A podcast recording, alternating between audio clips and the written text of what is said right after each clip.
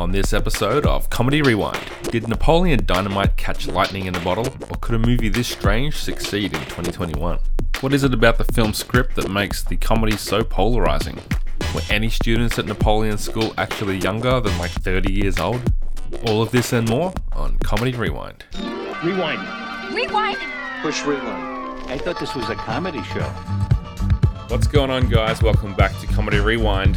We're powered by Audio Technica and Manscaped as we rewatch the great comedies of the 1990s and 2000s. I'm your host, John O'Peck, and joining me is a man with a pocket full of potato gems, Stephen Del Prado. How you doing, Stephen? I'm pretty good. Welcome to the podcast. It's your debut over here. People might know you as the deputy editor over at Player 2, but you're also a teacher of all things film. So, did you want to give us a little bit of a rundown of, you know, who you are, what you do, and uh, why we're talking about this movie today? So, yeah, uh, in my day job, I'm a film and media teacher at a Gold Coast high school. So, I spend most of my days talking about movies, uh, which you would think means I don't want to do it much in my off time, but it's generally the complete opposite. And Player 2, which I've been at since its launch. After the Black Panel folded, Matt Hewson decided he would launch Player 2 and got me into the fold. So I've been writing sporadically over there for quite a while. I'm not as uh, prolific as Mr. Paul James, but few people are. How well do you put up with Paul? Must be hard sometimes. oh no, Paul's a great guy, and I have no, No, I have is. no skin in the AFL game, so we get on very well. That's great. No, I love Paul, and I'm keen to, to get him on one of my podcasts soon enough. But uh, we're both doing these interview podcasts, so there's a bit of friendly competition there with getting some of the game dev guests. I can imagine. Yeah, it's all good fun. But yeah, so you know, when I announced we were moving into the 2000s with this podcast, I think you hit me up and said there was a few that you were keen to, to look at with me, and Napoleon Dynamite was one of them. What is it about this movie that makes you keen to talk about it almost, uh, you know, 16, 17 years later? I guess it's just kind of stuck with me in that whole time, and I don't know if there's quite been anything like it since. Not that's hit as well as it has, I don't think. I think it came just at the right time before social media totally exploded and audiences were divided up into tinier and tinier niches, and I think it felt prolific at the time. Like it felt you know, to live through it like it was kind of I don't know what the word would be, but like it was like a secret handshake. Like if new new lines Mm. from Napoleon Dynamite and you could, you know, say them with other people, it was, you know, there was like this common understanding between one another over something that was super weirdly specific. But also, I think to a lot of us probably didn't make a lot of sense and wasn't overly relatable in some ways, but was incredibly relatable in others. Yeah, that's a good way to put it. I think it did kind of usher in an maybe not an entire era, but it certainly welcomed in some films of this kind of quirky variety. You know, we had Juno come a few years later that probably channels some of that same energy for that kind of high school comedy. And there were certainly a few others that that tried to tap into that vein of like the awkward kind of just offbeat humor that's on full display in this one. Yeah, like Michael Cera before Michael Cera in a way. Yeah. I also think it's probably like it's and I, I I'm probably talking out of my butt a bit here, but I think it feels a little bit mumblecorey as well, like the the whole Mm, mumblecore yeah. movement. Like it just hit some of those beats for me as well, especially on a rewatch. I was like, wow, this I don't know if this would play as well today, potentially. Yeah, that's one of the things that we'll definitely get into. But yeah, it, it in some ways it does feel like a bit more of a slapstick version of that like Royal Tenenbaums kind of slow paced kind of comedy. But as I said, it does have this physical co- humor and comedy that's that's going throughout. So it's it's not quite accurate to compare it to those films. But anyway, I guess a little bit of background on this movie. It was written by Jared and Jerusha Hess uh, and directed by Jared Hess, who went on to do Nacho Libre um, and a couple of other small comedies. That those two were probably the, the big ones for him. But man, it was filmed for just a few hundred million. Uh, sorry, a few hundred thousand dollars, and made forty six million at the box office, which is incredible. It's one of the best returns you could possibly get, I think, um, percentage wise, for, for something that was shot in like twenty two days. And you can certainly see that independent spirit throughout, can't you? Oh, absolutely. Like it was from shaking cameras and dodgy lighting to very cheaply created and decorated sets. It's clearly working on a budget. Yeah, and uh, it, it really works in the favor of the film. I think in the like the setting is this, you know, it's Idaho. It's this like middle of rural America. There's nothing flash about this town. There's nothing that looks good about this town, and the people that are in it are just as unfashionable and um, quirky and weird as as like it makes sense for for a budget like this too. And I think that uh, the fact that so many people in this film had like no experience probably acting in a film it pro- probably goes the same way with like the people that worked on the production as well i'm guessing like they were either film students or people that didn't have a whole lot of experience. yeah, it definitely feels like some people's first project, or maybe they just finished up like their film degrees and had a few things mm-hmm. under their belt, and this was maybe the next step up for some of them. Strong What's Eating Gilbert Grape vibes as well in terms of the setting and yeah. just a just a lot of the feel of that, uh, and we'll probably talk about it a bit later. That sort of flyover state, you know, midwestern setting that doesn't necessarily get represented a lot in this way, like that very low socioeconomic kind of mm. community. Like very plain, I would say. Like if you look at it, yeah. you like why would you make a film about these characters? yeah, and I, I guess the the reason is that it was just based on the writers' lives, and like I, I've just from doing my research, a lot of the things that happen in this movie were stories that happened to them, like a, cow getting shot right in front of the school bus, and some of those quirky people that you, you grew up with at school. So I think it does have like a real um, authenticity to it in that sense, where this the stuff that happens in this movie is so weird that it has to be real. Like you just had to know someone that was like that at school and, and that kind of thing. So I think that like you said at the start, like there's a relatability, a, a strange relatability where like for me, I, I grew up in uh, you know a country town. It wasn't anywhere near the the, the small remote size of this community, but I definitely knew uh, people like the, a lot of the characters in this film. You know, I knew people that had that weird personality of a guy like Napoleon Dynamite, where everything they say is serious and they take themselves very seriously, and they don't really have a any self awareness about their dorkiness in a sense. Where, like, you know, I, I feel like these days it's so common to be into nerd culture and that kind of thing that you can kind of own it and you can still be kind of cool but be into that stuff but um, napoleon has no idea how he looks and how he appears to people, and he doesn't actually crack a joke for the entire movie. He's just a very serious person, and uh, yeah, I think that that makes him it makes him funny because you're laughing at him pretty much the whole time. But uh, what do you think of Napoleon just as a character?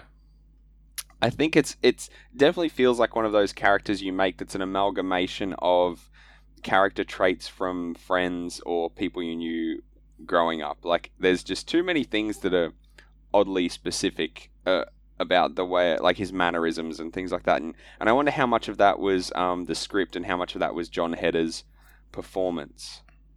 Hmm. Yeah, I mean that's what another one of the things where like he was friends, like went to college with um, the director and the writer, and was paid, you know, famously paid a thousand dollars to do the movie, and ended up getting some back end royalties but um, it really, I mean, I've got a comment here from Simon Blackburn, a listener and previous guest on this show, who said that this movie is lightning in a bottle, and I think Jon Heder realized that. What do you make of his career? Because this seems like his his peak, like it's his first film, but it's also like what he's best known for. And he's probably never really quite lived up to the potential that that people may have seen from from his performance in this movie, which it's almost like it was made for him. I think part of it is probably because it was such a breakout performance that it meant he was somewhat typecast as well. Like the physicality of the character and just his face is so tightly wound around Napoleon Dynamite that it must be hard for casting directors to look at him and not see that character. And I think just mm. his um, personal life as well, with his religious beliefs and things like that, have dictated some of his career choices. Sure. Because uh, I have heard that he has had things offered to him that he's had to pass on because he doesn't really feel that it fits in with how he wants to present himself to the world as well. It's not that he's done mm-hmm. nothing, but I mean, depending on his royalty deal from Napoleon Dynamite, maybe he doesn't need to work very often. Yeah, and I mean, I've got a bit of a list of of his uh, filmography here. So, just in the two years after this, well, if, I, I guess this movie was 2004 towards the end of 2004. So in 2006 and 7, he did Benchwarmers, School for Scoundrels, The Sasquatch Gang, and Blades of Glory, followed by Surfs Up, Moving McAllister, and Mama's Boy. So he was in high demand and he was cast in a lot of films, but I think Blades of Glory and maybe Surfs Up are the only ones that were probably well received of, of that list. Yeah, definitely. I, I, I haven't seen too much of his work, and to be honest, I haven't seen anything else by Jared and Jerusha Hess after this. I haven't seen Nacho Libre. This is like the one film of theirs that I've right. viewed, and it's much the same way for Jon Heder. Like I've seen bits of Blades of Glory, but it's not a film I've ever sat down to watch completely. Right. And I think it's kind of the same for a lot of the cast, though. Like Jon Gries, who played Uncle Rico, I've not seen him in anything outside of this. And really, you know, Aaron Ruell, who played Kip, it's, I think it really was like, it was lightning in a bottle for a lot of these people. And I think it's probably something that they may never reach that level of again. And I, again, like I said before, I think part of it's probably the time that it hit. I don't think this film would. Mm. Do as well if it had have hit any later than 2005. I think, I mean 2004. I think yeah. It was that time. It was just the right time, the right place, the right people for it to land the way it did. Yeah, I think if this movie comes out now, it's definitely like a Netflix movie, and maybe you see a few people tweet about it and say, "Hey, this movie's pretty fun. Check it out." It it definitely doesn't become like a meme. It doesn't like take off the way that it did back then. I think. And I wonder if that's because is there more stuff like Napoleon Dynamite now, or yeah, I don't know. is there only space for one Napoleon Dynamite? And once you've seen that, you're like, no, I'm good. I, I don't really need anything else like this. It covers all the bases. Yeah, it's possible. I mean, you mentioned the the like the Mormon background. I think every almost everyone that worked on this movie that lived in that community that they were in was Mormon, and they obviously brought in other actors outside of their town. But I think that that influence on the movie also makes it unique in that for me, like growing up Christian and having like friends that you know were also people that went to church and youth group and stuff, this was such a, a great movie for us because it was like clean. There was there's like no swearing, there's no sex, there's no like sexual references or jokes or anything inappropriate. So you could watch it with your parents, you could watch it with your friends, you could watch it at school, and it was just wholesome. And there's there's no um, there's nothing risque about it. It's just uh, it's, it kind of ticks all those boxes, and it, it's somehow still funny. So that was I, I felt like it was a rare thing at that time, and now we've got like so many. There's like so many Pixar movies, and there's so many options that kind of do that. But I, I felt like for the type of movie it was, that made it stand out to a lot of people too. Yeah, I definitely think like the Latter Day Saint comic sensibility is in there, which there like I would I would say there are definitely undertones of sexuality and things, but it's never explicitly done in like a, yeah. in a titillating way. I would say. Right. Yeah. If we get into some of the stuff that Uncle Rico's character does, where it comes across as you know, it's pretty suspicious and maybe a, it's a bit off. Yeah. Yeah. Like and th- those sorts of th- so the elements are there, but it's it's not the main thing on display, and it's it doesn't ever push it to that point that other directors might feel the need to to get a you know like a shock Mhm. gag out of the audience. If anything, I think it makes it more effective. Yeah, for sure. I, th- I think that's true. So, do you have any guesses for the Rotten Tomatoes score for Napoleon Dynamite? If you haven't already looked it up, Oh, I haven't already looked it up. Um, let's go with eighty four percent. Ooh. so it was coming in at seventy-two. Oh, that's a, So It's a little lower than I yeah, a little lower. I guess it wasn't for everyone. Um, I have some comments from some of the critics of the day here. So the first one comes from uh, the Christian Science Monitor, which is sounds like a very niche publication, but they said it was a refreshing new take on the overused teen comedy genre, and that it may not make you laugh out loud. It's too sly and subtle for that, but it will have you smiling every minute and often grinning widely at its weirded out charm. And I really liked that because that that's what it was like for me. Definitely as as the rewatch happened, like watching this this week, I only laughed out loud like maybe three or four times, and it was probably at the dumb like physical comedy, like the slapstick stuff, to be honest. But I, it was definitely like it's a script that I like sit there and I enjoy what they're doing, and you you can recognize the the cleverness in some of it, and and like knowing how like memed it's been or how like it's taken off and and been quoted through the years kind of loses some of the you know of the edginess or not that there's much edginess but it loses some of the appeal when you when you've heard someone make the same joke a million times or or you know s- it do their Napoleon Dynamite per, impersonations a million times but I like like the review said I, I was definitely enjoying watching it I think it's so subjective because, at least for me and my group of friends and the people that introduced me to this film, there were lines in the film that we would quote that aren't necessarily the lines that other people would pick up on. Like, your mum goes to college was one that we would say constantly, yeah. but for other people, that might not even land.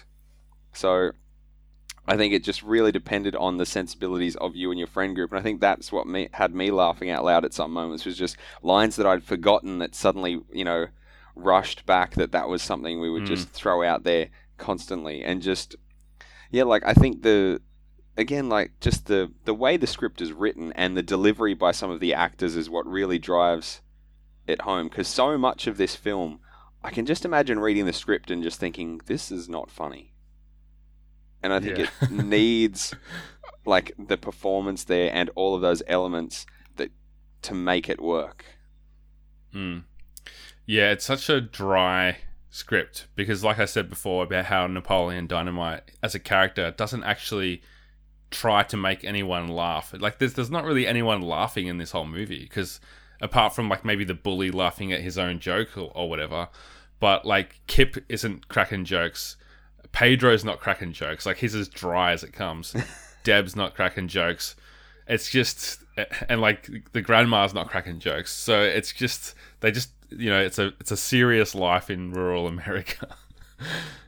Yeah, I think it's it feels even a little absurdist maybe, but definitely like it's it, it doesn't feel like it's being funny on purpose. Mm. There's probably people that watched it not realizing it was a comedy.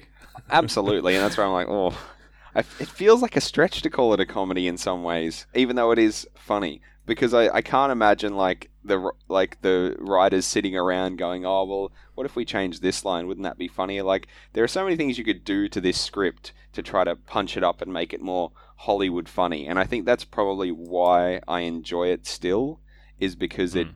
feels a little bit different. It's it's similar to the early work of Kevin Smith with with his sort of focus on dialogue. Yeah. Like the reason people liked it was because it was not what they would normally get served up at the cinema. Yeah, for sure.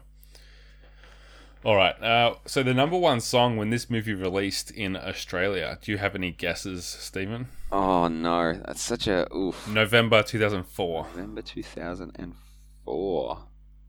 Hmm. I got nothing. The only thing I can remember from around that time was OutKast's album being super big, so um, potentially Roses, but uh, I think that was probably a little bit earlier than November. Possibly. Yeah. It's uh, Eminem's "Just Lose It." Apparently, it was. number one. Ah, yes, one of his definitely top tier tracks for sure.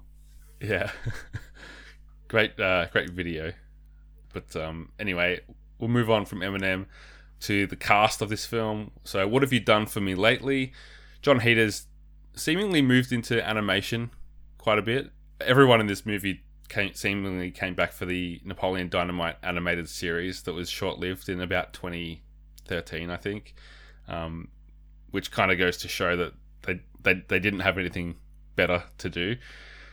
But it didn't last very long, and I, I never checked it out. Did you ever check that one out? No, I've I've seen screenshots, but it was never something that interested me. I didn't need Yeah. to know what happened. Seems like it seems like a cash grab, Yeah. I guess, but good on him. Um, so yeah, like I said, a bit of animation. He did surfs up in that initial kind of wave after this movie came out, but he's continued to do that a bit more lately. And he just did this, I guess, horror movie, Tremors, Shrieker Island. And I never heard of this, but it's Tremors is apparently a franchise of um, kind of like uh, horror movies. It made two million dollars on direct to video last year. That came out. So, Tremors. do you know anything about Tremors this? is a classic, like terrible horror series. Kevin Bacon uh, was in the Uh-huh. first couple, I believe. So Okay. the fact that that is still going and it starred him is quite interesting because I didn't know that he'd done that. But yeah, Okay. Tremors is like top tier B grade horror films. Is this like a Sharknado vibe kind of thing?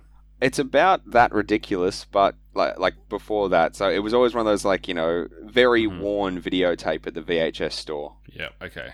I think that they said that that was the seventh in the series. So good on him. Like he he has continued to work. He hasn't really done anything that you know he hasn't popped up in a Judd Apatow movie or anything. Um, but he's you know he's still out there and he's I'm sure he's doing just fine.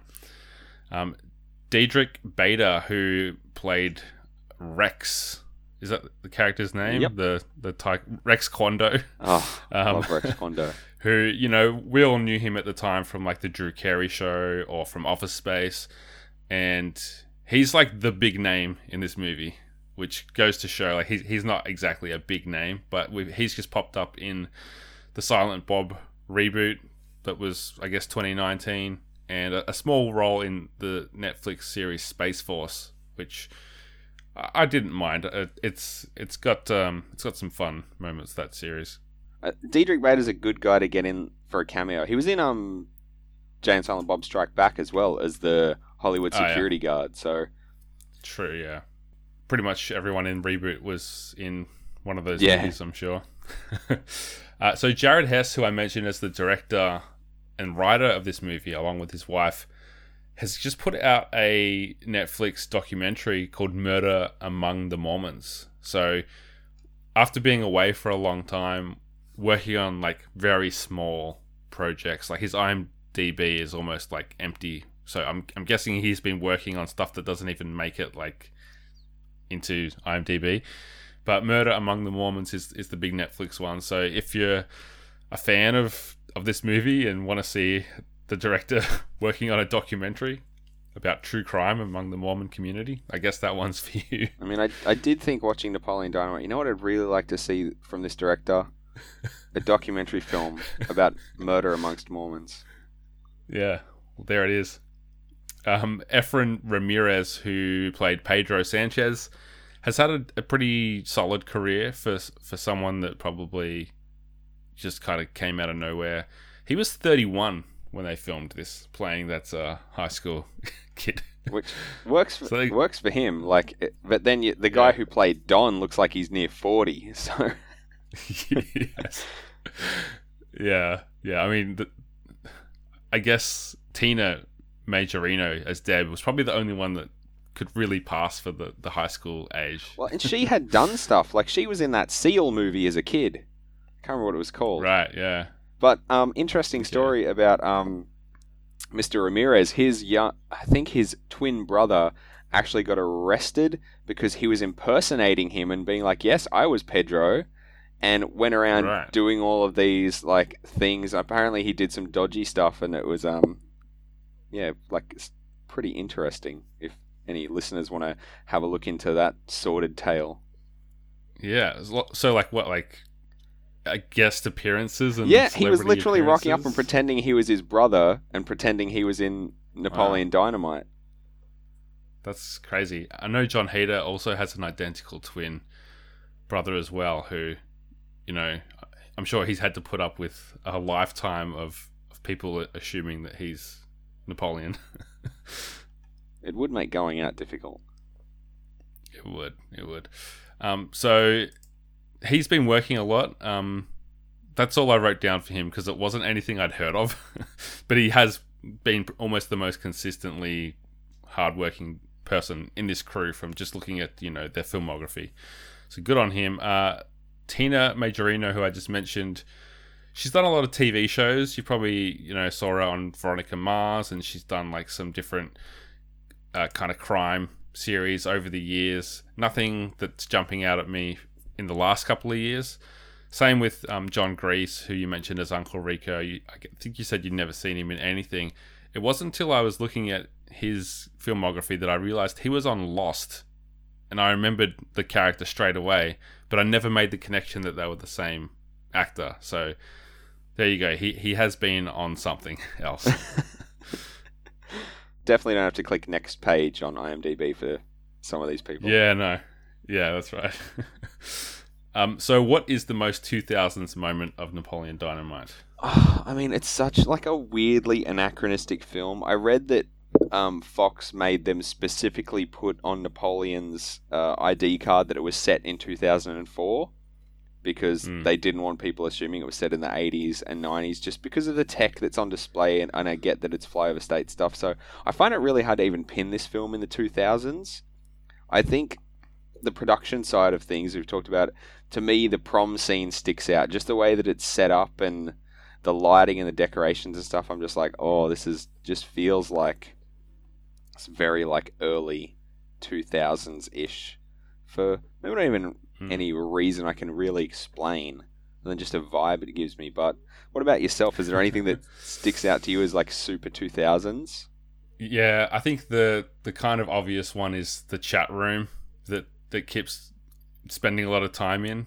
He's on that dial-up computer. Yeah. Like that computer itself is probably I guess it could be seen as a 90s device, but the fact that he's talking about chatting to babes all day um, is, and that he meets up with someone that he met online, like that's a very 2000s thing. And it, it's played as like a quirky and weird thing that he's, you know, he's talking about this girl that he's talking to and that she hasn't sent like a full body sh- shot of herself. so it's uh, obviously pre like social media and people like posting photos and that kind of thing.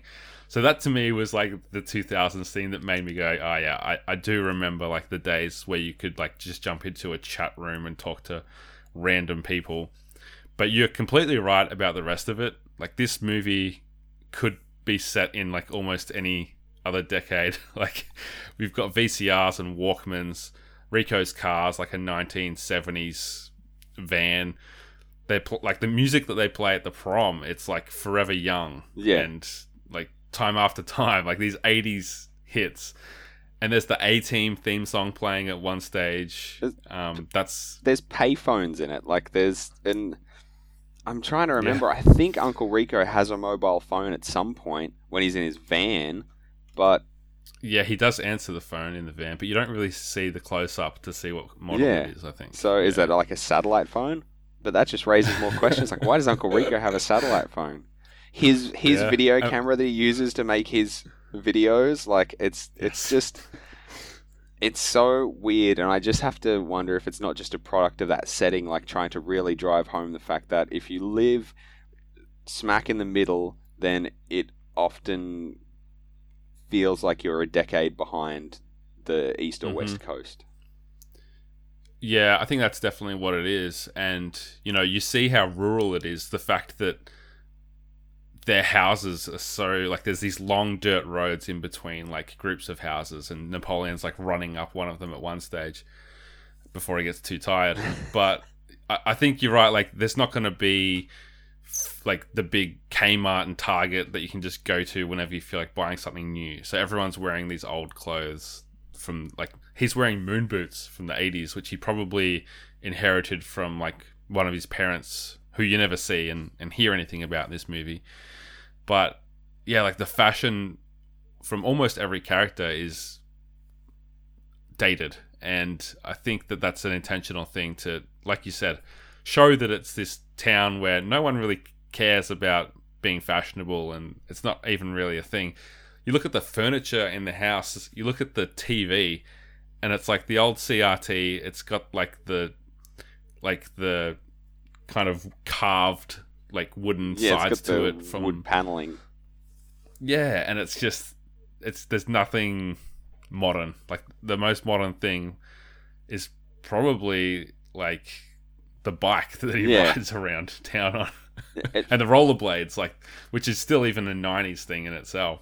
yeah, it feels like it, it's it's more like mid to late '90s, but everything everyone owns is from the '70s and '80s. Yeah, for sure. And the I guess the other thing that you could point to as a 2000s thing is that Uncle Rico buys that time machine online. And it's like it's an online purchase, and it, it, I guess it was the wild west of um, online shopping back then, where you didn't really know what you were getting. There's probably no like refunds. It was just like taking the money and run. Yeah, you wonder if you didn't have to send a money order or something. Yeah, probably a check mail order. But um, we'll move on to the next question. What's the most iconic scene, Stephen? Everyone wants to say the dance scene, but for me, it's Rex Kwon Uh, personally, so I've instructed karate for many, many years, and the whole grab my arm, other arm, my other arm, like that was something I would do with uh, my fellow instructor, like quite often because it's just it like some like when you're running through some drills and scenarios that is what it's like. It's like no no grab the other no with your other yeah there you go. That's that's how this is going to work. So i've quoted that um lots and lots of times. And yeah just Diedrich Bader's performance in that whole thing, and just you know, just a cut to the photo of Starla, and just everything about that scene, and Aaron Ruell's Yeah. performance as Kip is just, it's just wonderful. Yeah. If you include the sequences where he's getting like rollerbladed and towed into town and out of town, like that is so good. Like, why would you rollerblade if you're just getting pulled on a bike? Like, you may as well just ride a bike. But again, like that's, I'm sure that's something I would have done with my younger brothers. Like they would have been holding on to the back of the bike or something, so they didn't have to Yeah. do anything. They just sort of got dragged along. So funny. Yeah, I mean, I'm a sucker for a musical moment when it comes to these things. It seems like they're always the ones that tend to stick with me, whether it's um, Zoolander or whether it's School of Rock in the last episode. But the dance scene, I feel like it's it's hard to go past. Probably the most iconic thing in this movie, though, is the like "Vote for Pedro" T-shirt. Like I feel like that's the kind of the iconography of this film that goes even beyond the dance scene and Oh, everything else. You could buy those shirts. It was a it was a thing in the mid two thousands. Mm. I mean, it was a meme before we knew what memes were, in a sense. Yeah. And I know, like uh, Ali, who has been on the show before from the Hungry Gamers, she's you know her her husband's name is Pedro, and he has just had to put up with these jokes for years. Like every time he meets someone, vote for Pedro. Like it's just it's just uh, ubiquitous almost. Yeah, that would be frustrating, especially because like, it's just Spanish for Peter. People, leave me alone. Yeah. it's just my name. It's just my name. All right. What holds up the best? Because, you know, we, we've talked about quite a few elements of this film still still working, but what do you think's the element that holds up the best? Um, I'm gonna cheat, and there's a couple here. Uh, Yeah, that's fine. the setting. I think absolutely the setting. Uh, Like at least, like I've said from my own experience, uh, like the downtrodden Midwestern setting often flies under the radar. Outside of Gilbert Grape is the only other film I can really recall where you see this sort of setting. You know, in, in something that's not, you know, maybe really full on like hillbilly elegy or something like that.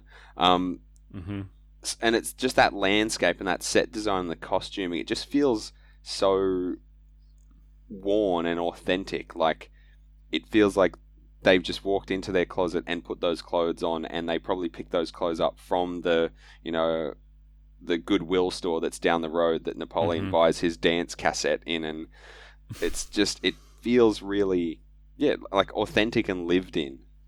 It's almost got that you know sort of like cinema verite realism where, as ridiculous as it is, I could imagine that you could just sit a camera in front of people and get some of these backwards and forwards things happening.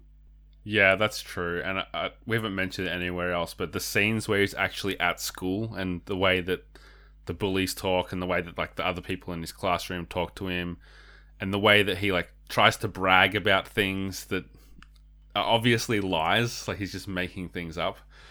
That's so authentic to the high school experience as well, I think, from from people that I knew. You mean he wasn't hunting wolverines in Alaska? yeah. what, like 50 shot? How many did he shoot? 50 of them? Yeah, like fifty of them. Uh, Yeah. that that's probably you know that doesn't hold up as I mentioned before. Don, poor old Don, looks like he's about forty and really sticks out in the high school classroom. Uh, and um, Yeah. Jon Gries's performance as Uncle Rico is probably the other thing I think really holds up, especially towards the the later parts of the film where he starts to be a little bit more untoward in the products Hmm. he's pushing. What about for you? What do you think holds up the best? Yeah, I had the visual comedy. So I mentioned earlier, like the times that I laughed out loud, I think were at these stupid little moments that just made me laugh. Like, The bike jump. like the bike jump is the first one. There's like throwing the steak. There's the thing that I think is my favorite thing in the whole movie, and it's when Kip runs over the Tupperware in the truck and it just shatters. He just it just shatters and he drives off. And it's like what did you think was gonna happen?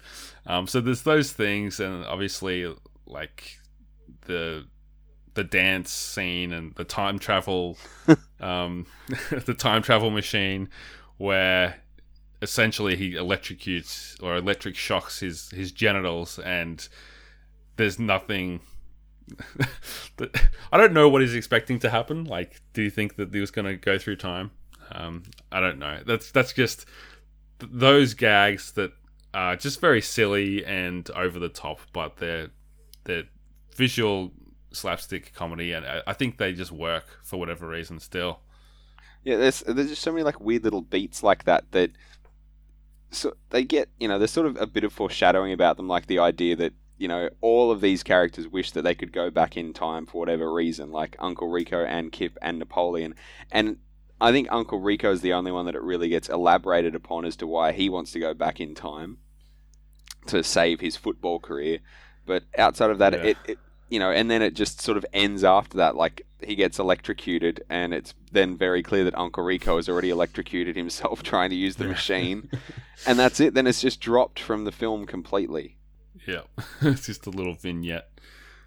Yeah, it, there's a there's kind of like a unknown factor here, which is like what happened to Napoleon's parents. I mentioned before, and I wonder if if like their absence is a part of the reason that Napoleon is the way he is. You'd have to think that's got to be a factor, and that they deliberately didn't go down that path. But it's um it's interesting to speculate. Well, and it's also things like you know which side of the family does Uncle Rico come from, and stuff like that. Like it's just, Mhm. and I guess maybe for some of those communities, that's kind of what it's like. hmm Yeah, for sure.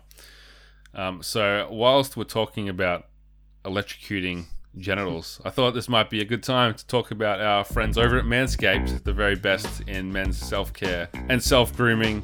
I think you should know that uh, making a purchase from Manscaped is nothing like ordering a time machine off the internet.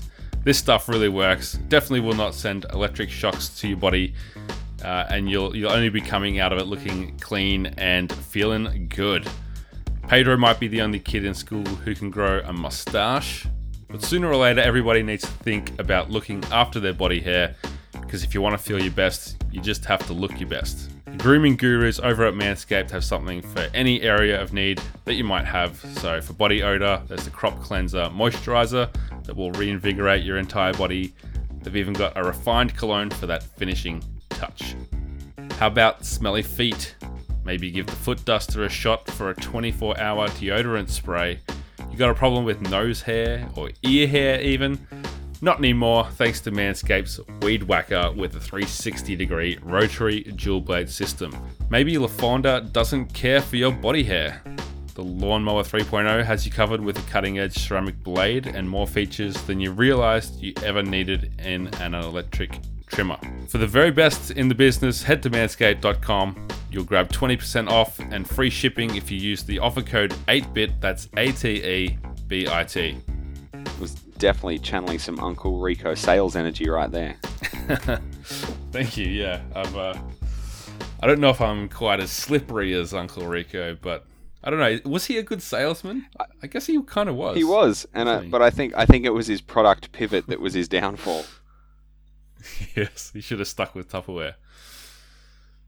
Um, that's one of the things that I wanted to talk about in what holds up the worst, and it's not like a poor choice or anything. It's just something that I realized as I'm older is that how sad his character really is. Like he's just, he's just got this like unfulfilled life. He just won't shut up about his football could have been career. Like it's like ah, if only you know the coach put me in, I would have played in the NFL and made millions of dollars. And he's obsessed with like filming him, himself throwing the ball and making people watch it who really couldn't care less. So I I found that interesting as you know a bit of perspective as an adult to kind of think like you know like to, to spend that much of your life thinking about high school is, is really just sad. Well, because yeah, like given given when the film was set, we know that Uncle Rico has spent 22 years obsessing about the fact that he didn't get put in for the you know the big game, and that has dictated mm-hmm. much of his life for the following two decades. But it really does seem like he missed his calling in sales, so I feel like that sort of gives his character a little bit of a redemption. But it is very sad and. Mm you know, with the whole time travel aspect and everything. And but I think that's a trope you see in a lot of you know films, uh, especially anything to do with sports, like the character who, you know, the could have been. Yeah. Not even the has been, the never was. Yeah. but the fact that he even mentions his girlfriend left him because he wouldn't stop talking about yeah. it or something, it's just like, oh man what are you doing with your life? Like, what has he been doing all this time? Like, has he been working in sales the whole time, or has he been? I don't know. I think he's a drifter. Like, I get, I get strong drifter yeah. vibes from Uncle Rico. Because I, yeah. I think the sales is his latest scheme. True. Like, he's jumping around from like farm to different jobs here and there. I mean, I guess that's the thing. Like, in the mid 2000s you're just getting into door to door sales, that's probably not a good sign. yeah. yeah. And he knows about the internet. That's where he got his uh, his time machine. Outside of that, like in terms of what else holds up the worst, the, the cassettes and VHS tapes, even in the mid 2000s, that feels so dated. Mm. Yeah, you're right. Like, that really. I, I did know someone in high school, so like 2000 and probably like 2002, 2003, they were really holding on to the VHS. Like they had they had a collection and they were just like, "Nah, I'm going to keep collecting them." And maybe they actually are worth something now. I don't know, but um they were, you know, adamant about VHS over DVD. what a purist. yeah. So I don't know. Maybe um maybe these people in this town are along that line. But no, you're right. It, it certainly there, there's an element where it, it feels like this is a, a, a, town that's just a little bit behind, but then they just take it one step further into the surreal with, with some of the stuff. Could be a socio-economic thing as well, though. Yeah, and that's sort of the vibe I got. Like it's it's not that they want to be stuck with this stuff; it's that they don't really have any alternatives.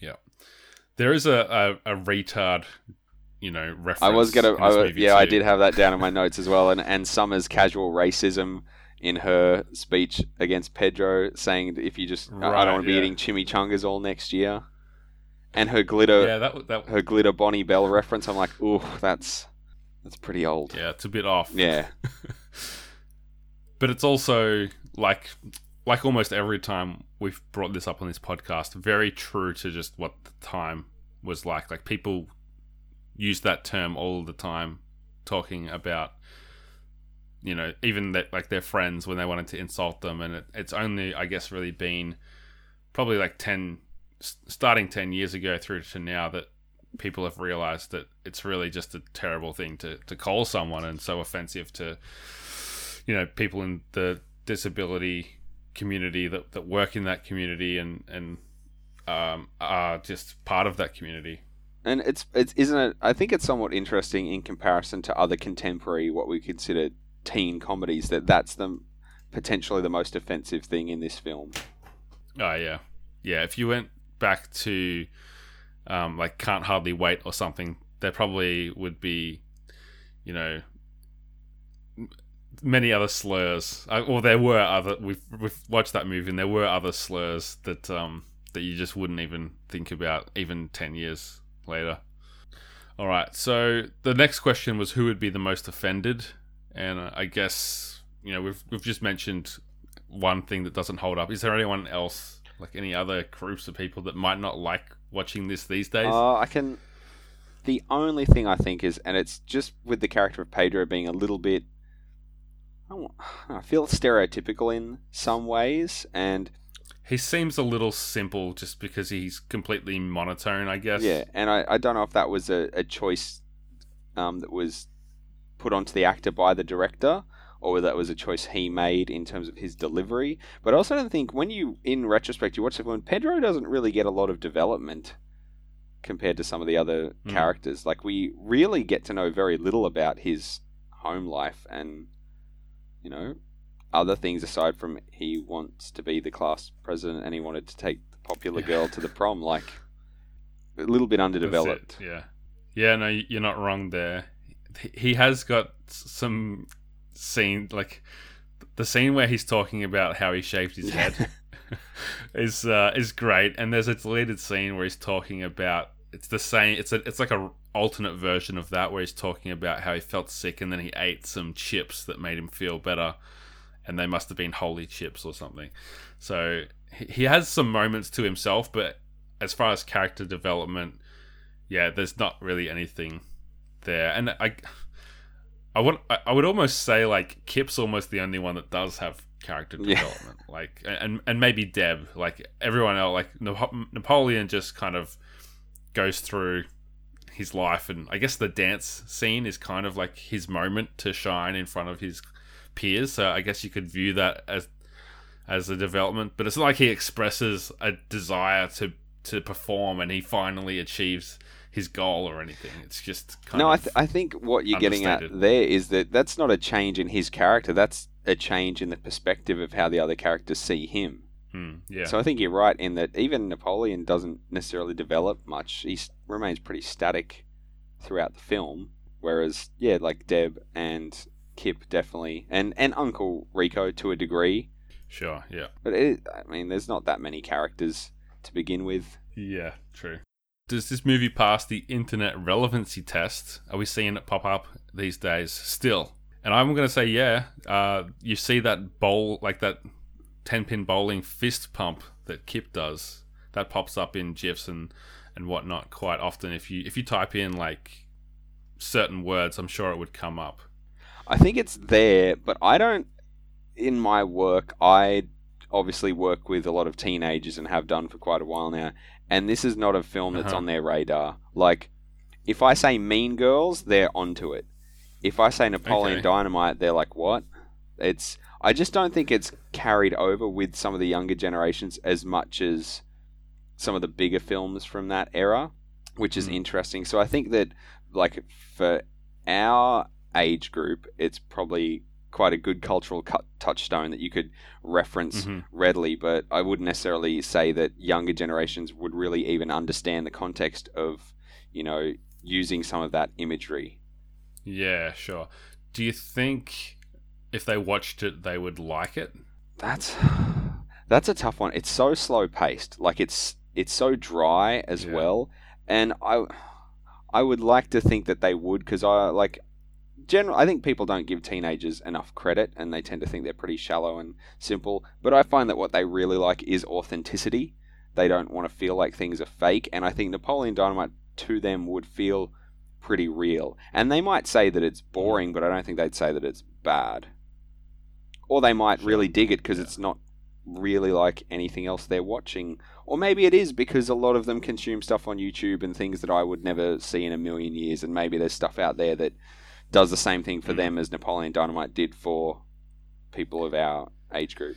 Yeah, I could definitely see young people describing this movie as random Oh yeah, because of the kind of humor that's in there. Like that's so random, um, and it is kind of like I mean, not in the literal sense of what random means, but the way that we use that term, like that is kind of a way that even I would describe this movie. Like as you said before, the typical joke setup is not present in this movie.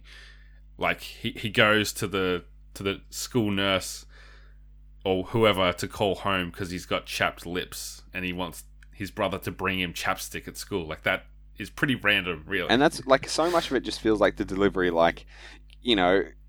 You, can you imagine like the the script where it says they hurt real bad and, and yeah, like that could be done in so many ways that would not be funny or even like i said before like your mom goes to college like so much of it i think is dependent upon the delivery like i think i i want to Mm. give credit to those actors or at least the direction of um jared hess on set as to how he wanted those things to play out is what makes a lot of it so i guess humorous because i could Yeah. see this film falling so flat and none of it being funny in the wrong hands yeah, that's a really good point. Yeah, I think because they'd done like a short film before this, that a lot of it was, you know, a lot of the scenes in this movie started in that short film. So it feels like they had a long time to kind of stew on it and figure out what made it work. And even though it was filmed in 22 days and they didn't have a lot of takes, they were able to to to go into it knowing exactly how they wanted it to be. That I might jump forward to, to my useless trivia section here because one of, one of my favorite things about researching this was that the dance scene was one of the last things they filmed. Well, I think it was the last thing they filmed, and they were literally running out of money and film, and they had like 10 and a half minutes of footage left. So this was obviously before digital, and they just couldn't afford to, to do more than what they had left. So he had to go out there and do his dance scene with 10 minutes of, of recording time. And I, I'm guessing usually for that kind of scene, they would do way more than that. oh it but, on a bigger budget, they were like days, like probably days of filming. Yeah. yes, exactly. And it was semi improvised. They just knew that he as an actor as an actor enjoyed dancing. So he had a few different, you know, things up his sleeve and combined them and, you know, took different moves from different like music videos and I think they said he danced to three different songs because they weren't sure which one they would get the rights for. Yeah. and it ended up being obviously Jamiroquai, which costed quite a lot of the budget for the film. It's probably like a quarter of the Um, budget right there. Yeah, I, I think I read half, but I don't know. Like that seems like a lot. No, that's but- that's that's in the ballpark. Like as ridiculous as that sounds, like fifty to two hundred k easily for a song license. You s yeah, I, I I understand that, but then there's also other big songs in the movie, like Time After Time and the, and you know Forever Young. But maybe they have become big because of nostalgia and movies like this. It would depend on whether Fox itself had any of those in you know any back catalogs that they'd purchased as well. sure. So sometimes, you know, you have to fight for that one song and, you know, they're saying, but it's going to cost you a quarter of the budget. And I guess if it's really that important, then you'll go for it. Um, I mean, I, I- I guess they probably maybe just didn't have to pay as much for some of those other songs. Yeah, interesting. Anyway, uh, I just love that little tidbit. They they took the three dances over the ten minutes and just cut them together into this one sequence. Mega cut.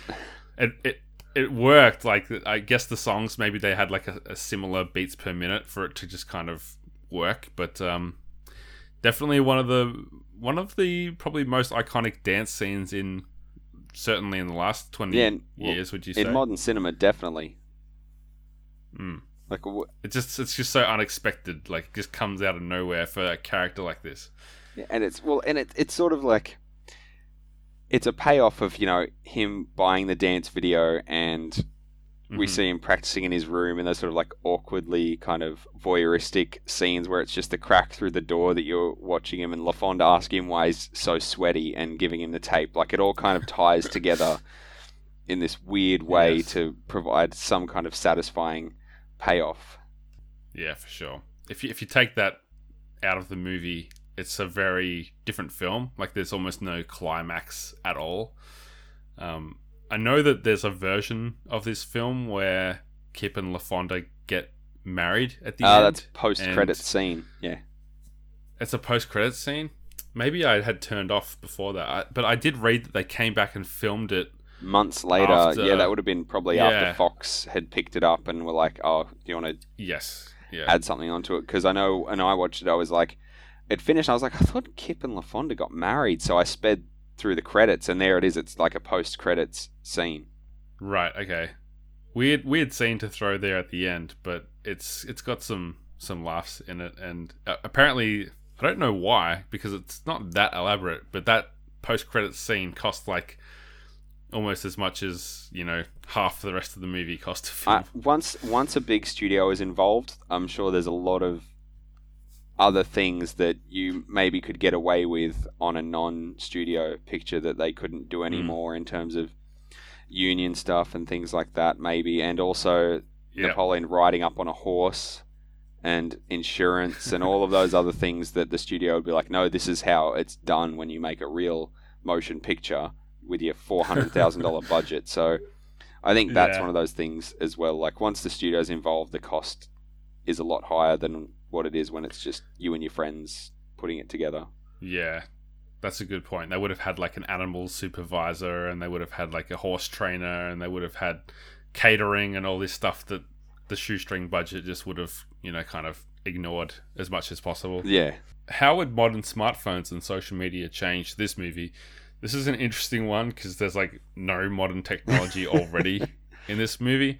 So I think for this question, like, it would just be way more jarring that, like, I guess if they were making this now, for them to avoid things like smartphones and social media because in the in 2004 like we said before you can kind of get away with this is just a town where they're a bit behind and maybe it's a bit more expensive to to to get this stuff imported or to to drive to the closest capital city to buy the cool shoes or the, the new car or the new TV uh, and get the latest phone and maybe even like having the internet in this town like I know towns that didn't have like gas like gas Yeah. for until like the, the, the late 2000s because for whatever infrastructural reasons they just weren't set up to have gas so they just didn't have it um, and I, I guess what I'm trying to say is that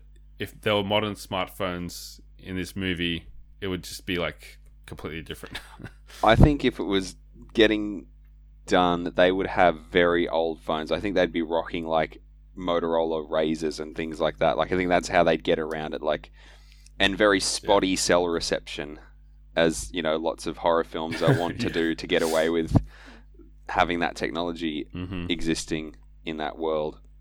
Again, like I said before, it's such Definitely. a weirdly anachronistic film in so many ways. Like, it's the Midwestern setting, it's the socioeconomics of the area. Like, Napoleon has to use the front office's phone as opposed to, you know, texting Kip, can you bring my chapstick to school, that sort of thing. hmm But who's to say he'd have a phone? Like, maybe they'd just be like, no, Napoleon's family's broke, he doesn't have a phone. He has to, you know, borrow Yeah. a phone off the popular kid or something. And as you mentioned before, Kip and LaFonda might have a different dynamic given the shifts in online dating and tech. Like it could be the thing, Mm, like rather yeah. than she hasn't sent a full body, like she won't turn her webcam on or something like that. I did think that Napoleon would definitely be one of the people like getting into fights on social media, like Twitter especially. Oh yeah, beef. I feel like, yeah, I feel like he would have like probably like an anime avatar or something, uh, and he would be like making up lies, like starting rumors and like fake news leaks and that kind of thing.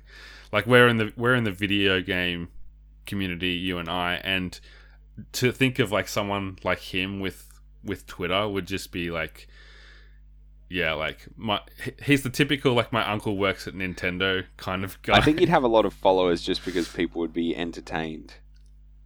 I, I was wondering would Uncle Rico have his own YouTube channel or podcast? yes, hundred percent. It would. Yeah, he definitely would.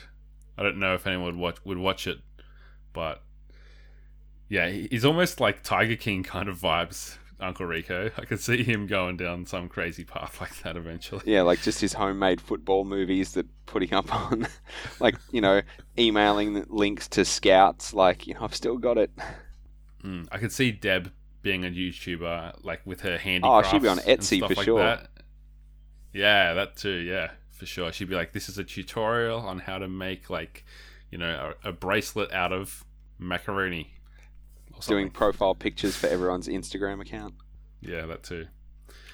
So, kind of touched on this. Could you make this movie today? What would the the modern version be? And I, I think you pr- pretty much said before, like it, it would kind of get lost today, wouldn't it? I think you would have to use some of those tricks, as I said, that horror films are so fond of these days to get around modern technology and that connectivity. I think you'd have to really play up the rural setting that maybe there's no cell towers and the only people that have phones have, you know, are the ones that are quite well off and all the characters we tend to focus on maybe aren't doing so well so they don't have mobile phones and things like Mhm. that and like the whole social media thing would probably tie in really well to the vote for Pedro. Maybe Napoleon's dance video would go viral, and then everyone would vote for Yeah. Pedro there somehow. So I think there would be ways to do it, but I don't. I don't necessarily think it would work as well. Yeah, thinking about just that in itself, like I, I feel like the the temptation would be to make the dance scene like the midpoint of the movie, and then You'd have to have that Napoleon becomes like that reaction. yeah, he becomes like a, a yeah he he turns into like a celebrity, and he's not sure how to deal with it, or maybe he starts believing his own hype or something, or or or like believing that people think that he's cool, but they're actually just laughing at him, and he has to like come to terms with with that. So I think there are still cool things you could do, but like that's that's that's in an imaginary world where this movie doesn't exist and it's coming out for the first time. I don't really think that we anyone really wants to see like a new version of this film made now or a sequel or anything. No, like it it'd just feel weirdly shoehorned in. I think it it need it is what it is for a reason because obviously, like by 2004, they they've already ignored some technologies and other things. Like MySpace was a thing, uh, and I'm sure Facebook wasn't far behind it at, at that point. At least, maybe not outside of university campuses, but if they were university students, they probably were aware of those sorts of things at that point. So I guess they even saw issues with the inclusion then, let alone now, like yeah. 15, 16 years later, where it would just feel off. Yeah. All right, it's time for the Steve Buscemi Spark Plug Award. Steve Buscemi. A real spark plug. So, if you didn't know, Stephen, this is where we honor a performer who just kind of shows up, does their thing, lights up the screen, and then disappears again. And I think the only real contender has to be Diedrich Bader for this one. He does have two scenes, but they're both pretty brief, and he's absolutely lights it up when he's there. Oh, for sure. Like, Rex is amazing. Absolute highlight of the film is Diedrich Bader. so I, I, I think you've got my vote for that, definitely. hmm I just wanted to give a shout out to the guy who Uncle Rico tells him to try and break the Tupperware, and he and and he's like so disappointed in himself. He's like, I, I can't, I can't. Do oh, it. and his wife desperately wanting the model boat. I want that. yeah, Like, very good. I think though, that duo definitely. yeah. That that those performances very subtle, like like a lot of the performers in this movie, but they're the ones that uh, that I thought stood out. But we'll give it to Diedrich. Congratulations to you. And that brings us to our very last question: Is Napoleon Dynamite still a good movie? What do you think? It really depends who you ask. Like, according to my wife, it was never a good movie. Um, I definitely have a soft spot for its awkward brand of goofiness, and I, I think there's a certain subset of teens who it really captured and in turn spoke to. Like, I enjoyed rewatching it, and I would still say it's a good film, but it's very Mhm. divisive. Um, I think I don't know if there's much of an in between. I don't think you kind of like Napoleon Dynamite. I think you either really enjoy it or you can't stand it. Yeah, and that's something we somehow haven't touched on up until now is how polarizing this movie was and still is. Like uh, Brendan White, who's obviously been on this podcast a lot, this was one where he was like, "I I can't do that movie." Like, he, it's just not something that like for all the diverse you know tastes that a man can have for comedy. I like there's a lot of people that just they either don't get it or they just don't find it funny. And it's interesting that it's such a, you know, polarizing part of, of what makes this film funny. And I think, as you said, that was sort of reflected in some of those review scores as well. Like 72% seems to me to be something that's fairly polarizing. Obviously, there's a, a percentage of people who are saying it's quite good, and another Mm. percentage of people saying that it's actually a waste of your time and not very worth it. Like that very weird, like middle, like mid to high tier ground. You know, the the classic seven out of ten video game score. Mm-hmm. Like you'll either like it or you won't. Yep. yeah, I think, uh, yeah, that kind of response is almost like a I liked it, but it's not for everyone. Is is basically how how it comes across to me, and I would say that still now. Like I enjoyed watching it again.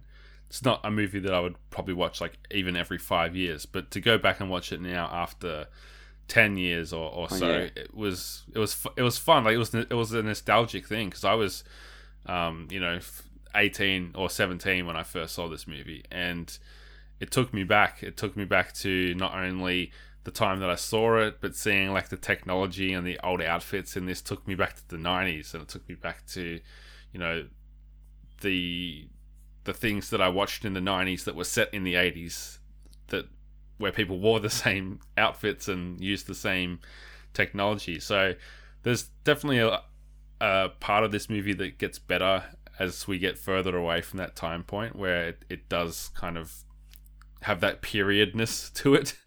I think that's true of a lot of stuff as well. Like even something like Clerks. I think when you glob onto these sorts of formative films, what you're inevitably watching is the past experiences of someone who's older than you, at least by, you know, half a decade, if not more. And then somehow that weirdly transforms into indicative of your experiences. Like you have that sort of connection to the film, even though I didn't grow up in the Midwest. I didn't grow up in this weirdly anachronistic, you know, nowhere rural town where everyone still got tech from the late 80s and early 90s and things like that. But to me, like, I'm like, oh, yes, Napoleon Dynamite is a, one of my high school films. I, I resonate with it in the same way that, you know, I say, oh, yeah, Clerks, it resonates with me. I never worked in a convenience store. Like, none of that stuff is true to my experience, but there's just something about it that's there. And I guess that's the thing where I wonder if newer generations would find it to be a good movie.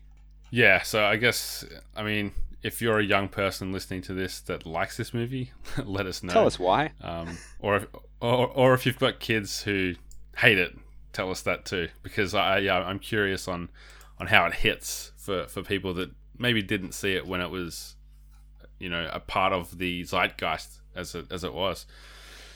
Uh, Stephen, where can people find you on socials if they want to catch up with you and see what you're doing over at Player Two? Um, I am at Gorath44000 on Twitter, G O R A T H 44000.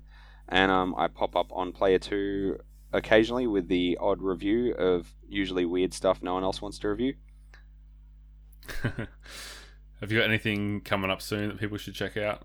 Or recently? Um, I'm hopefully putting the finishing touches on a review of Clea 2, which is a little Switch kind of binaural horror game. And then the big one I've got to tackle is Trails of Cold Steel 4, which I think is probably a good 80 to 100 hours in length. So, yeah, good luck with that. good luck finding the time. I guess you're, you've got some school holidays now, so maybe you'll be able to smash through a little uh, bit. fortunately, the game has a high speed mode that they've ported in from the PC, so you can play it at like quadruple speed. Brilliant. So, maybe I can get that down to 50 or 60 hours. All right. If you want to catch me on the socials, you can hit me up at Jono himself People listening now can subscribe if you haven't already. Please share the podcast with your friends. You can grab your 8 bit merch over at shop8bit.net. We've got a Comedy Rewind inspired t shirt with a nice Sony VHS throwback design, so check that one out too. We've got some Ko-fi supporters who we really want to thank for, for getting behind what we do here. If you want to chip in a few dollars a month, you can head over to ko-fi.com slash we are 8bits. And right now we've got the 8-bit founders coins up for grabs for just 20 bucks. You can grab one of these collectibles and for that price you'll get it shipped to you anywhere in the world. So it's a pretty sweet deal. Uh, we want to encourage you again to get on the Apple Podcast, get on the Podchaser, whatever your podcast service of choice might be, and leave a, a nice little five star rating and review to help out the show. And dear listeners, we just want to thank you again for joining us on Comedy Rewind. Until next episode, be kind.